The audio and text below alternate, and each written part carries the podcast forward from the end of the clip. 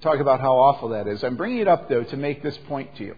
Uh, as a congregation, it is natural for us, given this transition, to have little patience for theological and doctrinal conflict.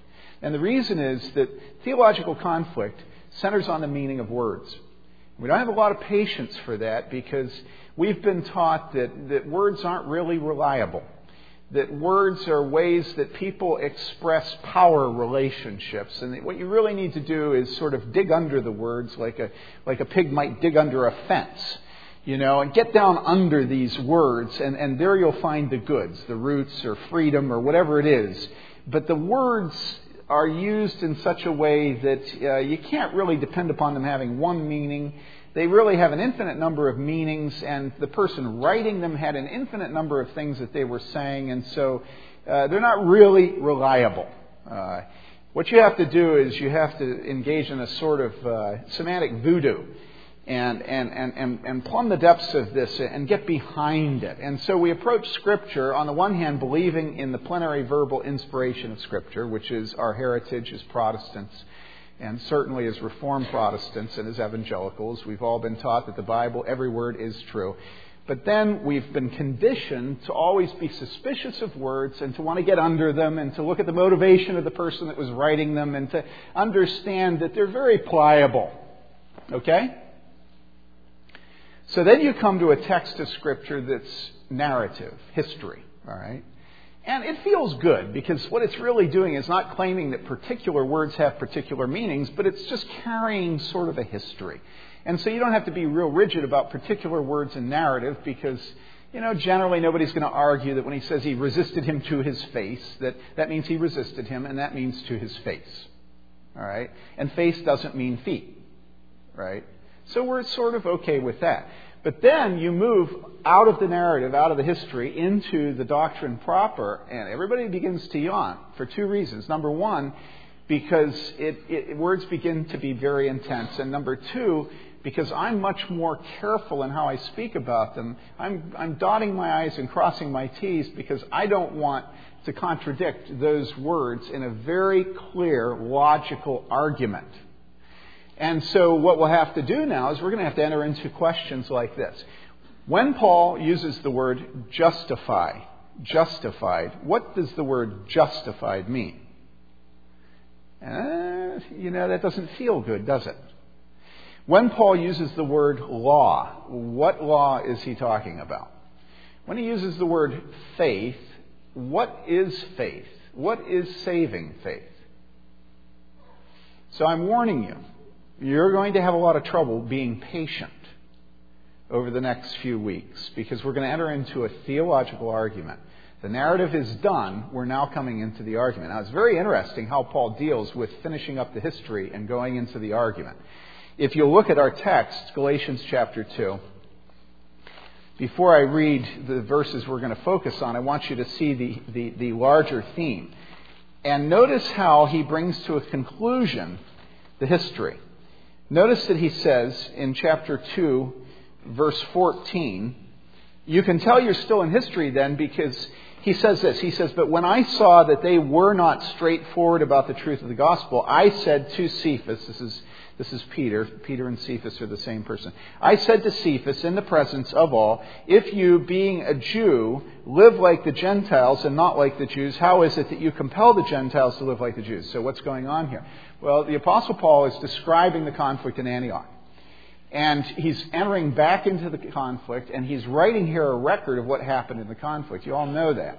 And, and specifically here, he's writing into the record the actual words he said to the Apostle Peter in front of everyone in the conflict in where? In Antioch. So over here in the conflict in Galatians, uh, the Galatian churches, he's, he's recording the history of the conflict over here in Antioch and exactly what he said to Peter in the conflict in Antioch. And so as we enter into our text, that's the context. But look what happens. He says, I said to Cephas in the presence of all. And then you have quote marks. See that? Now, the quote marks aren't there in the Greek. The people that translate it into English, adopting our conventions, have to decide how they're going to handle that, right? So they decide they're going to put quote marks in there, right? And we are all okay with that here because I said to and then a statement. We say, yeah, put a quote mark in there. But now watch what happens. I said to Cephas in the presence of all, if you being a Jew, all right, now, just take your eyes and, and don't read, but flow through the text, okay? And keep going. Remember, they also don't have verses and they also don't have chapters in, in the original Greek. All right? Go through the end of the chapter and then notice how the next chapter begins. Now, again, the translators put that chapter separation in there. But why do you think they put it in? What are the words there at the beginning of the next chapter? Huh? Okay, so think, think, words.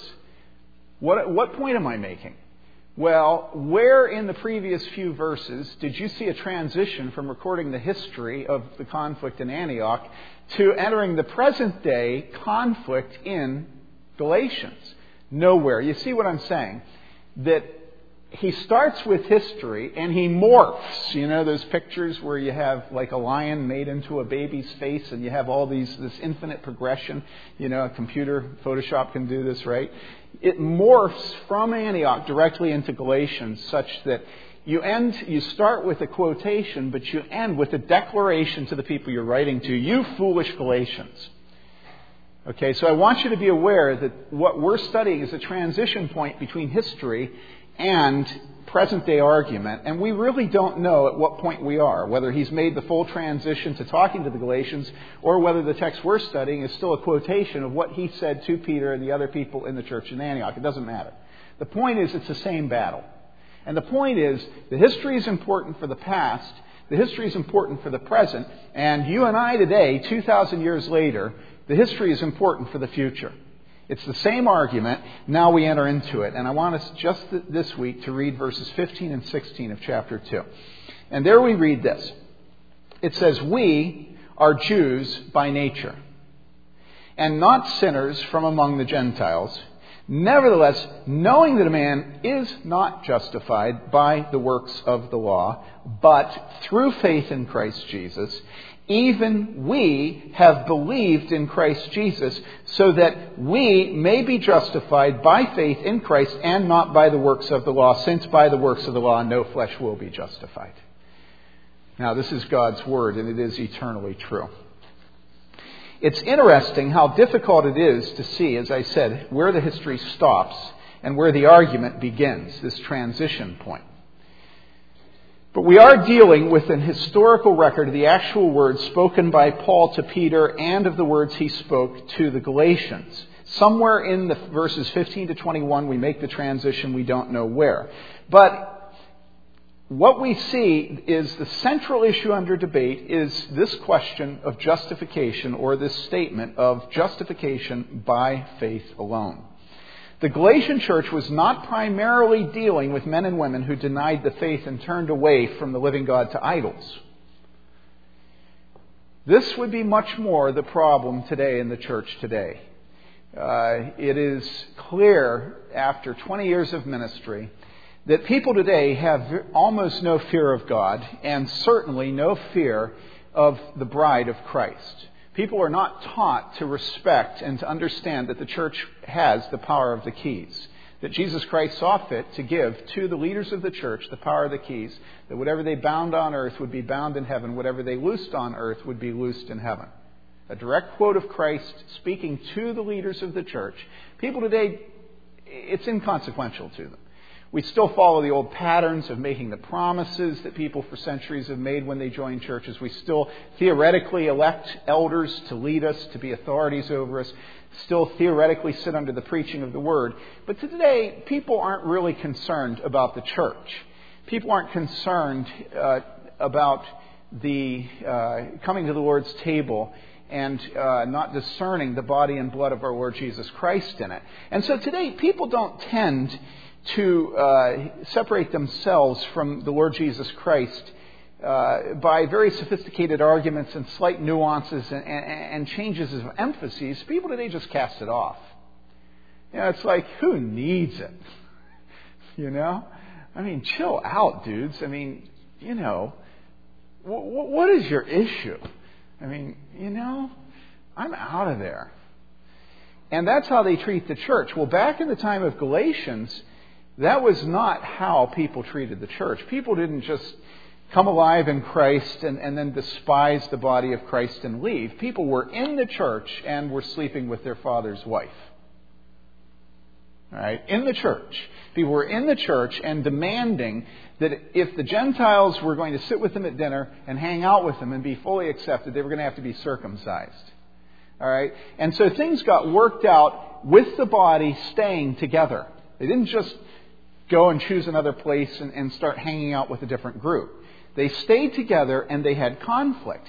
And what we see here is that the Galatian church wasn't primarily dealing with men and women who denied the faith and turned away from the living God to idols, people who were apostates renouncing Jesus Christ after associating with him and his church for a time. Rather, the conflict was over the nature of salvation, and those on both sides of that conflict had not renounced the church and their Lord, at least as they sought. In fact, to a man, they undoubtedly believed that their words and actions in this controversy were the very words and actions which would safeguard Jesus Christ and his bride, the church. And equally on the other side, the Apostle Paul was convinced of the same that he was the true champion of Jesus Christ, holding to the true doctrine of salvation through which the souls in the church would be kept safe for heaven. So, on both sides, we have people who are absolutely convinced that what they're doing is going to protect the church and to protect the souls in the church. That what they're doing is faithful to Jesus Christ. Now, it is true that the Apostle Peter had to do some fancy juggling in order to remember the vision he had of the animals being let down from heaven and then choose not to associate with the Gentiles after the Jews came up from Jerusalem. All right, you remember that sermon. Nevertheless, nobody was arguing that this was just a matter of personal preference. What they were all arguing is that the true nature of salvation was at stake. When people argued that you had, the Gentiles had to be circumcised to be accepted in the church, they weren't just saying because that's what I'd like. They were saying what? Well, because all through the centuries, the Jews, on the eighth day, have circumcised their little boys. And this is foundational to the way that God has marked us. This is who we are as God's covenant people. You can't just throw out those centuries and this most basic act of our covenant community. You can't do that. I'll admit that the Holy Spirit is clearly working among you Gentiles, but not to the degree that you're just going to despise everything God's been doing up until now. You see? Okay? Now, I want you to enter into this, and I am going to be absolutely relentless on this theme because your soul's health and protection depend upon it. Do not think for a moment that you're sympathetic to engaging this argument, because after all, it's the book of Galatians, and we all honor the scriptures, and so the book of Galatians is this argument, and so this argument is worth having. The only reason you have any patience for this argument whatsoever is that you have this native inclination as an evangelical to honor Scripture, and you know Galatians is a book of the Bible, and you know that the Apostle Paul wrote it in such a way that he seemed to think it mattered. All right? And so you're very willing to say, well, this must be important. But let me tell you something. If you didn't have the book of Galatians and it hadn't been dealt with, and in this church we had the apostle David Canfield not eating with the Gentiles once I came up from Wheaton. Okay? All right? And I resisted him to his face and said that the entire gospel hinged upon the way he was eating dinner and with whom? Every single one of you, well, maybe not some of you, but that's only because you're foolish. Every single one of you would look at me and would say, you know, occasionally Tim does lack a sense of proportion. Okay? And you would say this was a prime candidate. I would go into elders' meetings, and the elders would be in my face talking about the fact that I was dividing the church over a matter that was a peccadillo. Do you understand this? So often, you people look at me and you say, oh, there goes Tim again. And you're always so confident of your judgments of where what I'm saying is my own personal peccadillos and my tendency to be overly rigid about certain things, and where maybe I have a point. And you don't seem to have any hesitation in coming to your judgments. And you don't come to your judgments by arguing Scripture. If you did, I'd encourage you.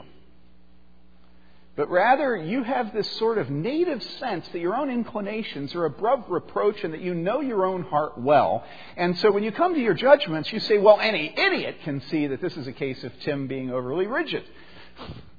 And we all know that Tim tends to be that way. Now, okay, let's forget Tim for a second. Let's go back to the Apostle Paul. Can you imagine anybody having any hesitation in saying the Apostle Paul tended to be overly rigid at times? I mean, this guy has defined rigidity. This man, I continue to tell you, would be the first one thrown out of any theological training if they did with him what they did with me, which is to give me the MMPI when I matriculate at seminary and look at the results and make a decision whether or not I'm a good candidate for pastoral ministry. Minnesota multifaceted personality inventory. Questions such as Someone is trying to kill me. And other questions that I will not mention in mixed company, but quite twisted. How would Paul answer that? Sometimes I hear God speaking to me. I'm, I'm quoting direct questions from this, from this test. Uh, now, I don't remember that this is a question, but you know that the psychologist would want to know whether you sometimes have delusions of grandeur and think of, that the entire history of the church is dependent upon you winning an argument with another man in your church. I mean, come on, guys, enter into it. Don't just say, well, it's Galatians, and so Paul's right. If you had been there and heard Paul making the arguments, how would you have responded? And I know how you would have responded. You would have responded by saying, Here goes Paul again. You know, doesn't he ever get it? You know, God is pleased with us. You know, God's not this rigid, uptight, sort of male, sort of chauvinist, sort of dude. You know?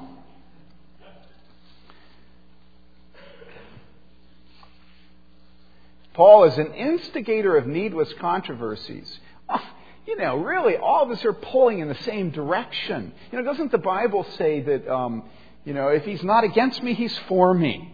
You know? And Peter's clearly for Jesus. You know? Here goes Paul again. We're all pulling in the same direction. And to the degree that they disagreed with one another, this was more the result of their what?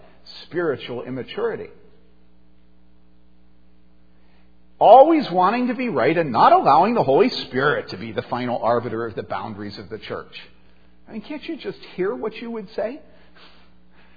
You know, these two immature men, isn't it enough that God's made them apostles so they have to want to be right too? You know? Okay, are all of you feeling this? I mean, I hope you are. Because don't think for a minute that if you had been there, you would have been compassionate and in agreement with and uh, thankful and grateful for the Apostle Paul. No, American culture hates this kind of thing. It divides. It says somebody's wrong. Nobody minds saying somebody's right. We'd like to say everybody's right. But when you say somebody's wrong and, and a particular person, an apostle, and Peter, no, no, no. Uh-uh. We're not on board. Now, what's the case? The Apostle Paul has no delusions concerning what is at stake, and although he most certainly would have been aware of how others were viewing him taking such a radically inflexible stand on this issue, he didn't waste any time licking his wounds, but he pressed ahead and made his case. And let me say, this is how you have to handle the, the, the current culture of the United States.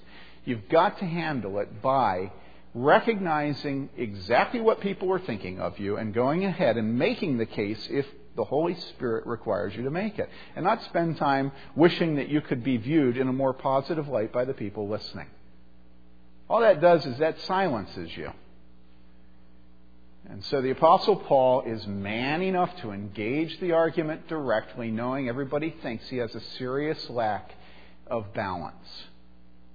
Okay? Now, what's the case? He says this, starting with verse 15. What does he do? He casts his lot in with the Judaizers. In other words, he takes the very people he's opposing and he says, Hey, I'm one of you. All right? He says, We, not you, we are Jews by nature and not sinners from among the Gentiles. In other words, what he's saying is, okay, you refer to them as goyim, sinners, dirty ones, all right, fine. I'm a Jew. I'm not a Goyim. So he casts his lot in with these who are saying that the people must be circumcised. He says, We are Jews by nature and not sinners from among the Gentiles. So he calls himself a Jew by nature and not what he terms a Gentile sinner. He's acknowledging what? The past superiority of the Jews and the inferiority of the Gentiles. And he is identifying himself as being among the superiors and not the inferiors. When you say somebody is a sinner, you're not saying something that's commendatory. And if we go to another one of his letters, we see him develop this same theme, but a little bit more fully. What does he mean by this statement that he's a Jew and not a sinner, not a Gentile by nature, that he's a Jew? Well, in Ephesians 2, we read this. Therefore, remember that formerly you, the Gentiles in the flesh, who are called uncircumcision by the so called circumcision, which is performed in the flesh by human hands, remember that formerly you, the Gentiles, were at that time what? Separate from Christ, excluded from the commonwealth of Israel, strangers to the covenants of promise, having no hope, and without God in the world. Okay? Something was at stake. This was not a small thing. This was the condition of the Gentiles outside of Christ. They were separate from Christ, excluded from the commonwealth of Israel, strangers to the covenants of promise, having no hope, and without God in the world. This was their condition. So, quite the opposite from the Gentiles prior to the cross of Jesus Christ. It would be correct to think of the Jews as what? As spiritual royalty, as biblical Brahmins or blue bloods. They had it all. They were the golden boys in salvation history. In Romans 9, we see the Apostle Paul speaking similarly of the wonderful blessings of being born a Jew, a member of God's covenant community. But here also, he shows this blessing not in order to attribute right standing with God judicially to that blessing, to that membership, but to show that good though it was, that membership was entirely insufficient to do the work of redemption that only Jesus Christ could do the work by which any man could be justified before God. Now, I want you to open up to Romans 9. I want us to quickly go through this section. So, again, you see this theme comes up again and again and again in the books that Paul writes in the New Testament. In Romans 9, beginning with verse 3, he's in this context of what is the nature of being a Jew and of being a Gentile, and how is God working in this new church, the Christian church, under the blood of Christ. He says, For I could wish, verse 3, that I myself were cursed, separated from Christ for the sake of my brethren. Now, who are my brethren? Well, he says, My kinsmen according to the flesh. Who are his kinsmen according to the flesh? Well, they're the ones that had their flesh cut through circumcision. So, in other words, he's saying, I could wish that I myself were accursed, separated from Christ for the sake of my fellow Jews, my brothers, my kinsmen according to the flesh, who are what? And there it is Israelites to whom belongs the adoption as sons, and the glory, and the covenants, and the giving of the law, and the temple service, and the promises, whose are the fathers, and from whom is the Christ according to the flesh, who is over all God bless it forever. Amen. For I could wish that I myself were accursed for their sake. All right?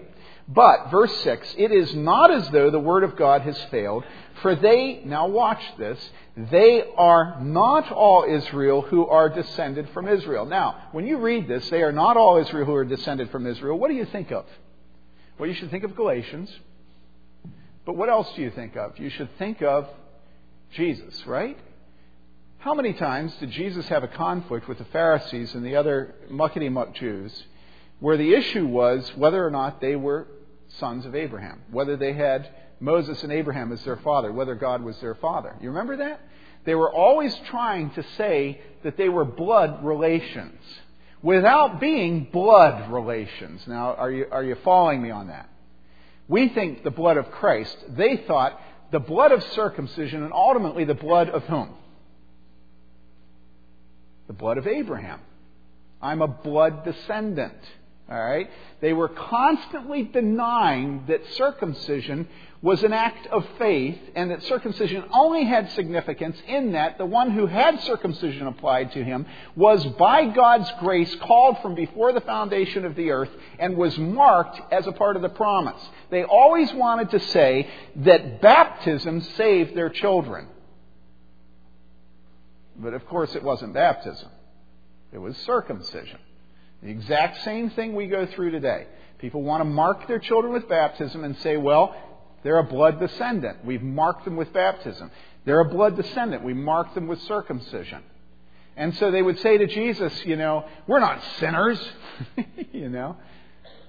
We have Abraham as our father. We have God as our father. And Jesus' response was to say, You may not trade on your blood relationship because without the promise it means nothing.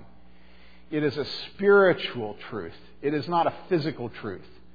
Now, does that mean that they were uh, hopelessly uh, ignorant in bothering to mark their children with circumcision? Does that mean today that people should not mark their children and not be marked as adult converts with baptism? No. But it does mean that no one is saved by baptism. Just as no one was saved by circumcision. These things point. That doesn't mean pointing isn't important, but they point to a spiritual reality. And Paul opens this up here as he goes on. He says, For they are not all Israel who are descended from Israel, nor are they all children because they are Abraham's descendants. And immediately you think what? That terribly tragic scene of Ishmael.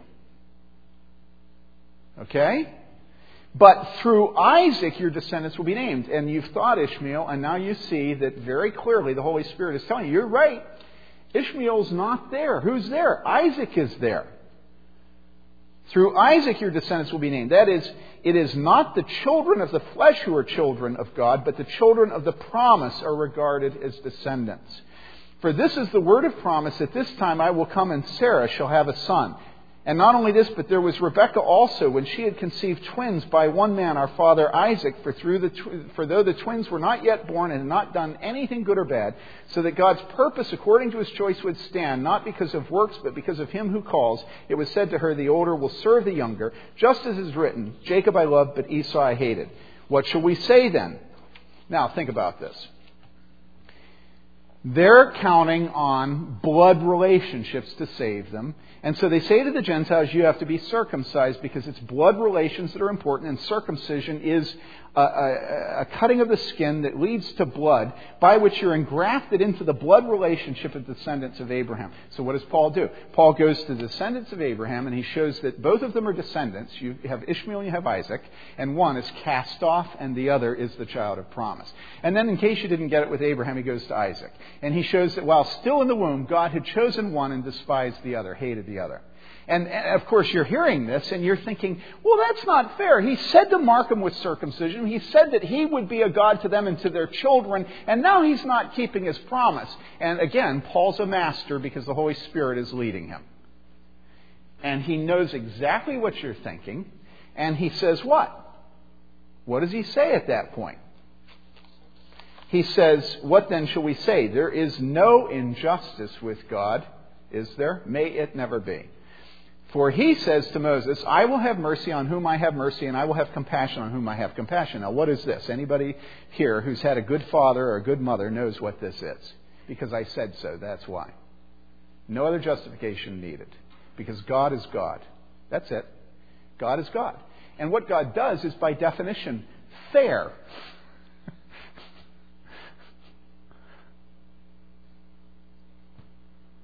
I mean, every parent should be laughing now. You remember that story I've told you in the past about the pastor that decided his children needed to have a lesson in God's fairness. And so the next business trip he came home, he brought a gift for only one of the children. And he gave it to that one child, and then he turned to the other children. And he said, I want you to know that as we understand it, God is not fair. Now, you might think that that's a twisted father, but maybe he wasn't. Now, remember, this was not me. This was some man who really knows what he's doing. I brought gifts for all my children, even for my grandchildren.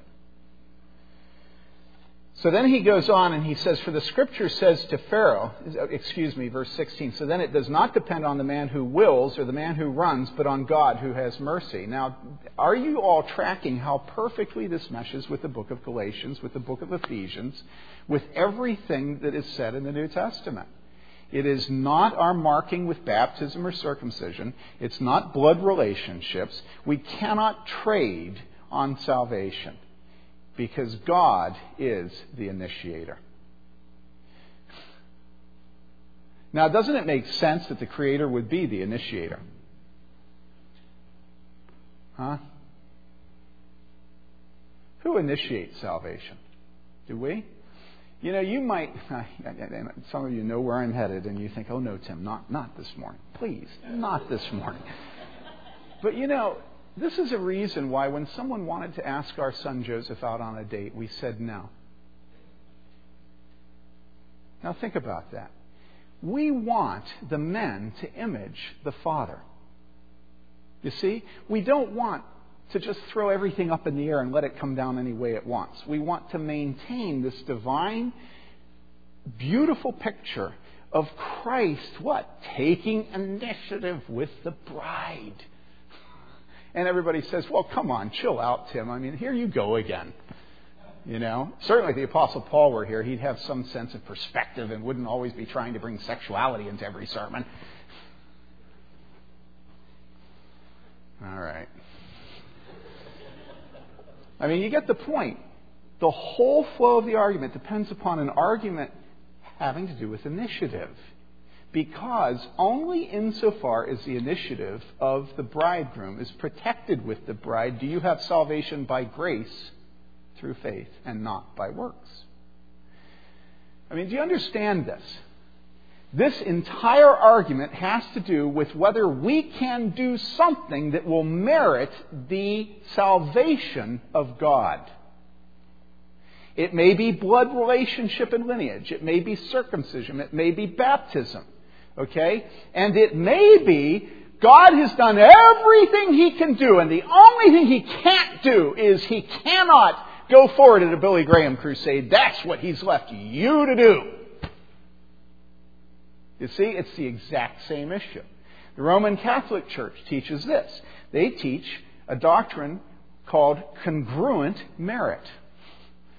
Now, if something's congruent with something else, what does it mean? It means that they sort of come together in a way of synchronicity and sort of mutual admiration and sort of, you know, like when you're on a boat and the porpoises, you know, you know, they come on and the boat gives them speed and they go whop, you know, and they jump up in the air and then whop, you know, that's congruent merit. You know, the boat has its forward thrust and then God comes along and whop, and he, he takes what you've done and he adds to it, and it's, it's beautiful. This is the Roman Catholic Church's doctrine. Okay? It is called congruent merit. It is that you do what you can do without His grace, and then He adds His grace to it in such a way that it is congruent merit, and you then merit more of His grace in such a way that then He flows into you His grace in such a way that then you have growing inside of you love for God. And as that love for God inside of you, that infused grace grows, you will become worthy of heaven. And it might not be completed when you die, and then you'll go to purgatory. And interestingly enough, there are some saints who are so great, starting with our Lord, but going on to Mary and going on to a whole phalanx of them all through history, who have done things so extraordinary without the grace of God that they have added to the merit of the church in such a way that the church is able to dispense that merit for certain, oh, payments. You know? And, and, and, and be sympathetic. This is, this is not a crass uh, merchandising. We're talking about the merit, the spiritual merit of salvation here. And so, you know, don't judge us harshly, but you can understand Bernard of Clairvaux. What a godly man. Have you ever read his commentary on Song of Song? I mean, and, and, and Mary, think of Mary under the cross. Think of how her heart went out to her son on the cross. And Don't you realize that Mary had more than enough goodness to get herself into heaven? And she has so much goodness that to this day you can still pray to her. And, and, and she will go to her son because she has such, such superfluity of merit. Of course, what does the Bible talk about? The Bible talks about superfluity of naughtiness in the book of James. But the Roman Catholic Church teaches superfluity of merit through these people. And amazingly enough, because the Bible says that God has given to the church's leaders the power of the keys, all right, and since we have this superfluity of merit, all right, then the church can dispense this merit for certain payments, you know. So that if you'll give money to Rome or to a certain religious order, that religious order will then not just take the merit that the Pope has the keys over throughout history, but also their own merit, because there are some people that are very religious and spend their time in monasteries and nunneries and do more than they're required either. And so they can take some of their religious works and apply it to your account in such a way that your mother and your grandmother and your great great grandmother can get out of purgatory more quickly. Now, let me tell you something. This is precisely the doctrine of the Roman Catholic Church.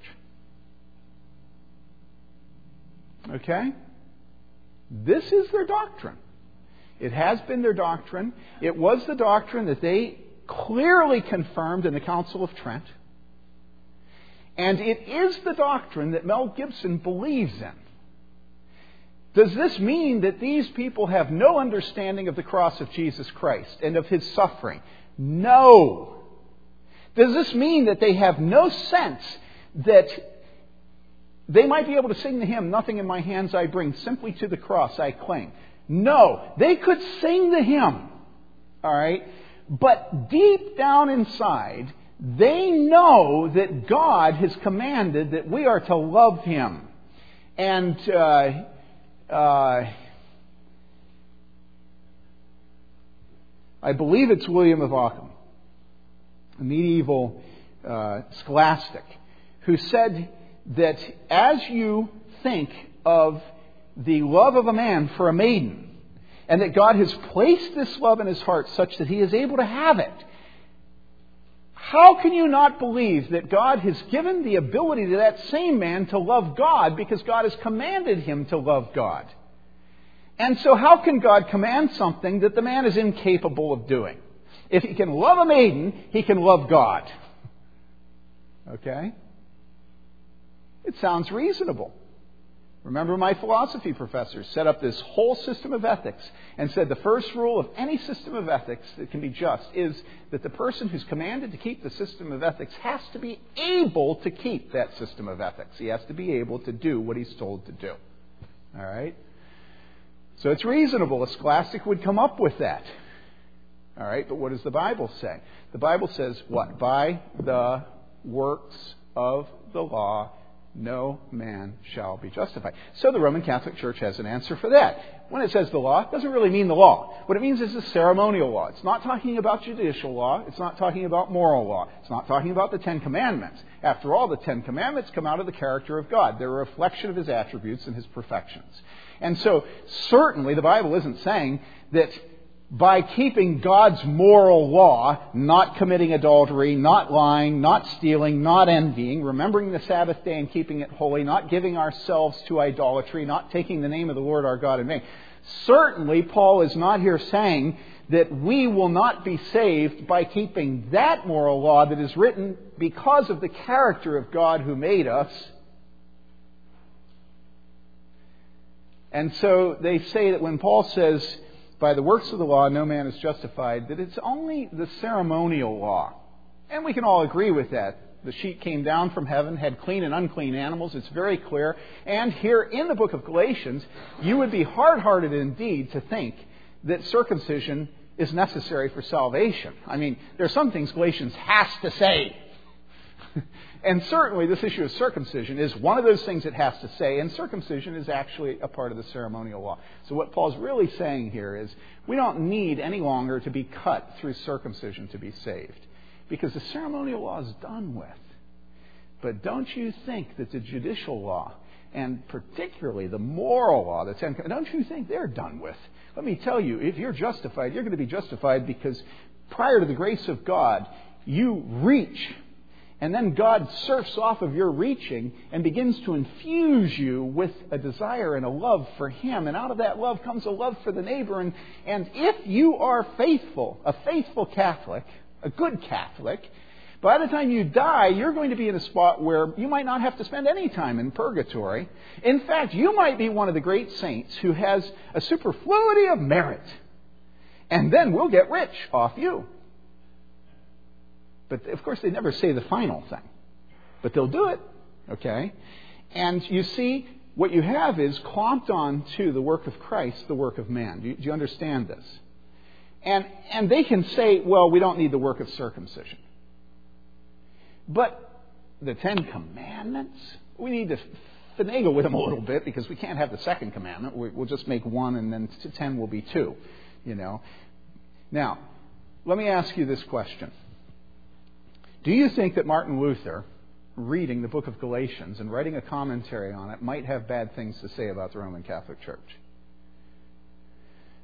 Okay? I mean, can you see it? Now, second, do you think that Luther, having bad things to say about the Roman Catholic Church, is again one of these men in history that's not fully in possession of equanimity? You know, he's a man that tends to be imbalanced and to see a necessity of division where other more mature believers would not see a necessity. Do you know that's what most evangelicals think about Martin Luther? When they read his writing, they are scandalized with the intensity with which he tromps on the Roman Catholic Church's selling of merit. Do you know that most Reformed pastors think that Luther was really a, a fairly serious sinner in the way he made his case? I mean, we're glad he made his case because we're happy for the Reformation. But it would have been so much better if Luther had had a sense of proportion.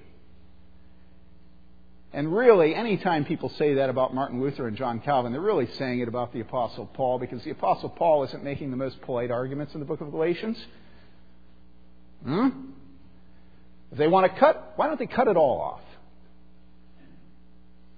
Okay? It's not polite. I say again, let them be damned. Damn them, damn them, damn them. I mean, it's hyperbolic, you know. Maybe for a theater that's needed, but not for a, not for a book that churches are going to read for centuries to come.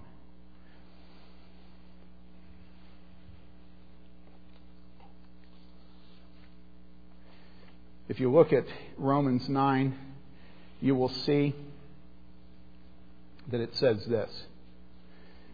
I'm going to skip down to verse 21. Does not the potter have the right over the clay to make from the same lump one vessel for honorable use and another for common use? And the Jews immediately would say, well, yes, that's what we're saying. We're saying that the Jews are the sacred use and that the Gentiles are the common use. And then he says, What if God, although willing to demonstrate his wrath and to make his power known, endured with much patience vessels of wrath prepared for destruction? And he did so to make known the riches of his glory upon vessels of mercy, which he prepared beforehand for glory, even us, whom he also called. And again, the Jews are totally there, aren't they? Because they are the people of the book. They're the people of God. And then he says, not from among Jews only, but also from what? Among Gentiles. As he says also, so now the Apostle Paul is saying, and look, the prophets predicted this. As he says also in Hosea, I will call those who were not my people, my people, and her who was not beloved, beloved.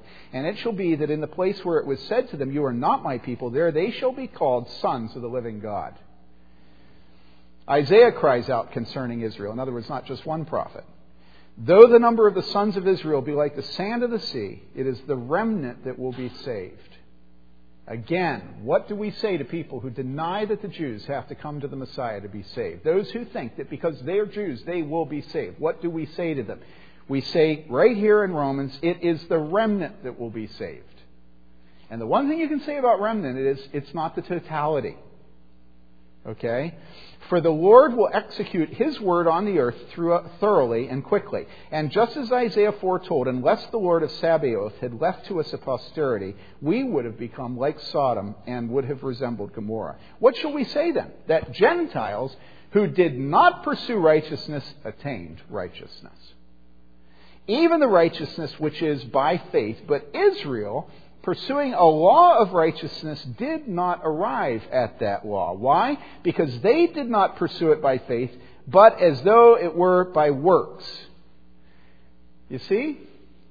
How much patience does God have for our works? You know what the Bible says? The Bible said God resists the proud. And so it says, They stumbled over the stumbling stone, just as it is written, Behold, I lay in Zion a stone of stumbling and a rock of offense, and he who believes in him will not be disappointed. People all through history, starting in Antioch, starting in Jerusalem, starting at the very beginning, we as human beings have been so twisted and so perverted and so desperate for self esteem that we have always tried to to, control God, to control salvation, and to add to the work of Jesus Christ. This is who we are. Even if we obey every single commandment that's ever been given the ceremonial, the judicial, and the moral if we do everything at the end, we will still be clawing and scraping for some self justification as we stand before the throne of God. And God is pleased to blow to smithereens everything we think will impress him. And the only one he's pleased by is his son.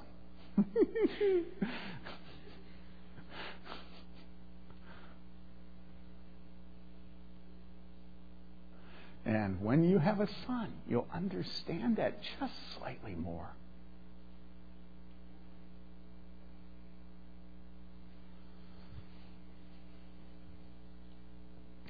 And he says in chapter 10, Brethren, my heart's desire and my prayer to God for them is for their salvation. We don't just cast off the Jews, we don't persecute them. But we also don't just give them a free ride because they have bloodlines. He says, My heart's desire, my prayer to God for them is for their salvation. For I testify about them that they have a zeal for God, but not in accordance with knowledge. Who can ever read Chaim Potok's books and not see the truth of this statement? They have a zeal for God, but not according to knowledge. For not knowing about God's righteousness and seeking to establish their own, they did not subject themselves to the righteousness of God. For Christ is the end of the law for righteousness to everyone who believes.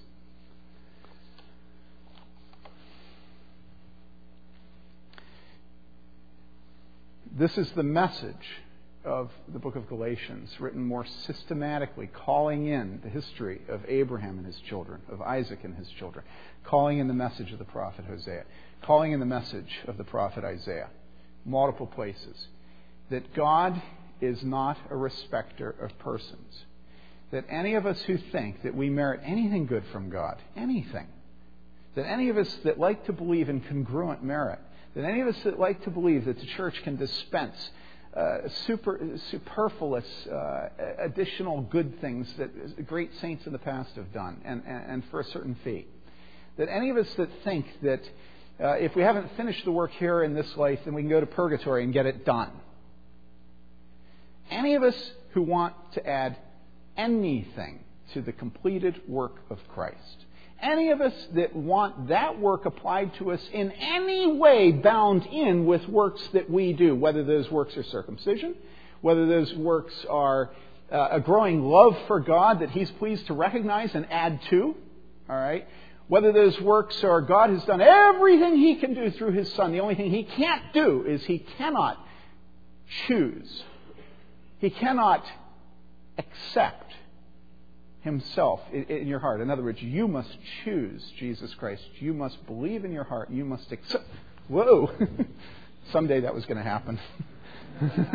you must accept Jesus Christ as your Lord and Savior. All right? You see how that is a work. And the Bible says what about accepting Jesus Christ as your Lord and Savior? It says that that is a gift. Do you see? From the very beginning to the very end, you are only saved by the work of God. By Him seeing you, setting His affection upon you, calling you, doing the work of regeneration, by Him sanctifying you, and someday, by faith, we believe that He will glorify us, that in heaven sin will not be. Not one bit of that is our works.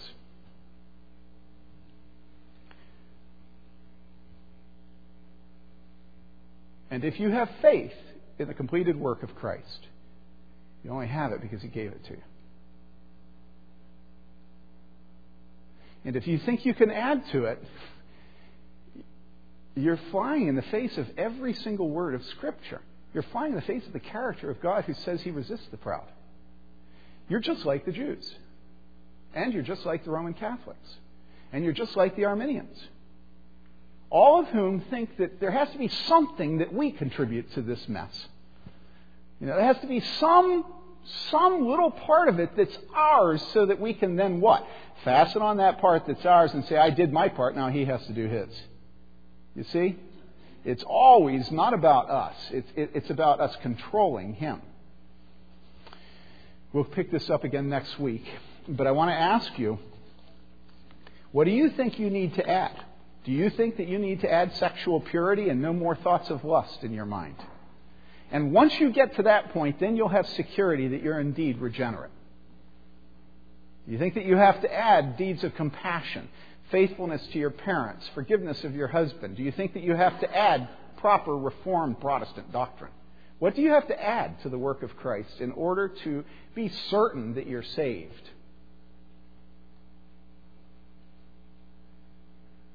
You can't have it both ways. Next week we're going to all confess this together, but let me end by reading from the Heidelberg Catechism. There we read the question is this How are you righteous before God? And listen to the answer. Only by true faith in Jesus Christ, in spite of the fact that my conscience accuses me that I have grievously sinned against all the commandments of God, and have not kept any one of them and that I am still ever prone to all that is evil. Nevertheless, God, without any merit of my own, out of pure grace, grants me the benefits of the perfect expiation of Christ, imputing, not infusing, that's the Roman Catholic doctrine, but imputing to me his righteousness and holiness as if I had never committed a single sin or had ever been sinful having fulfilled myself all the obedience which Christ has carried out for me, if only I accept such favor with a trusting heart. Let us pray. Father,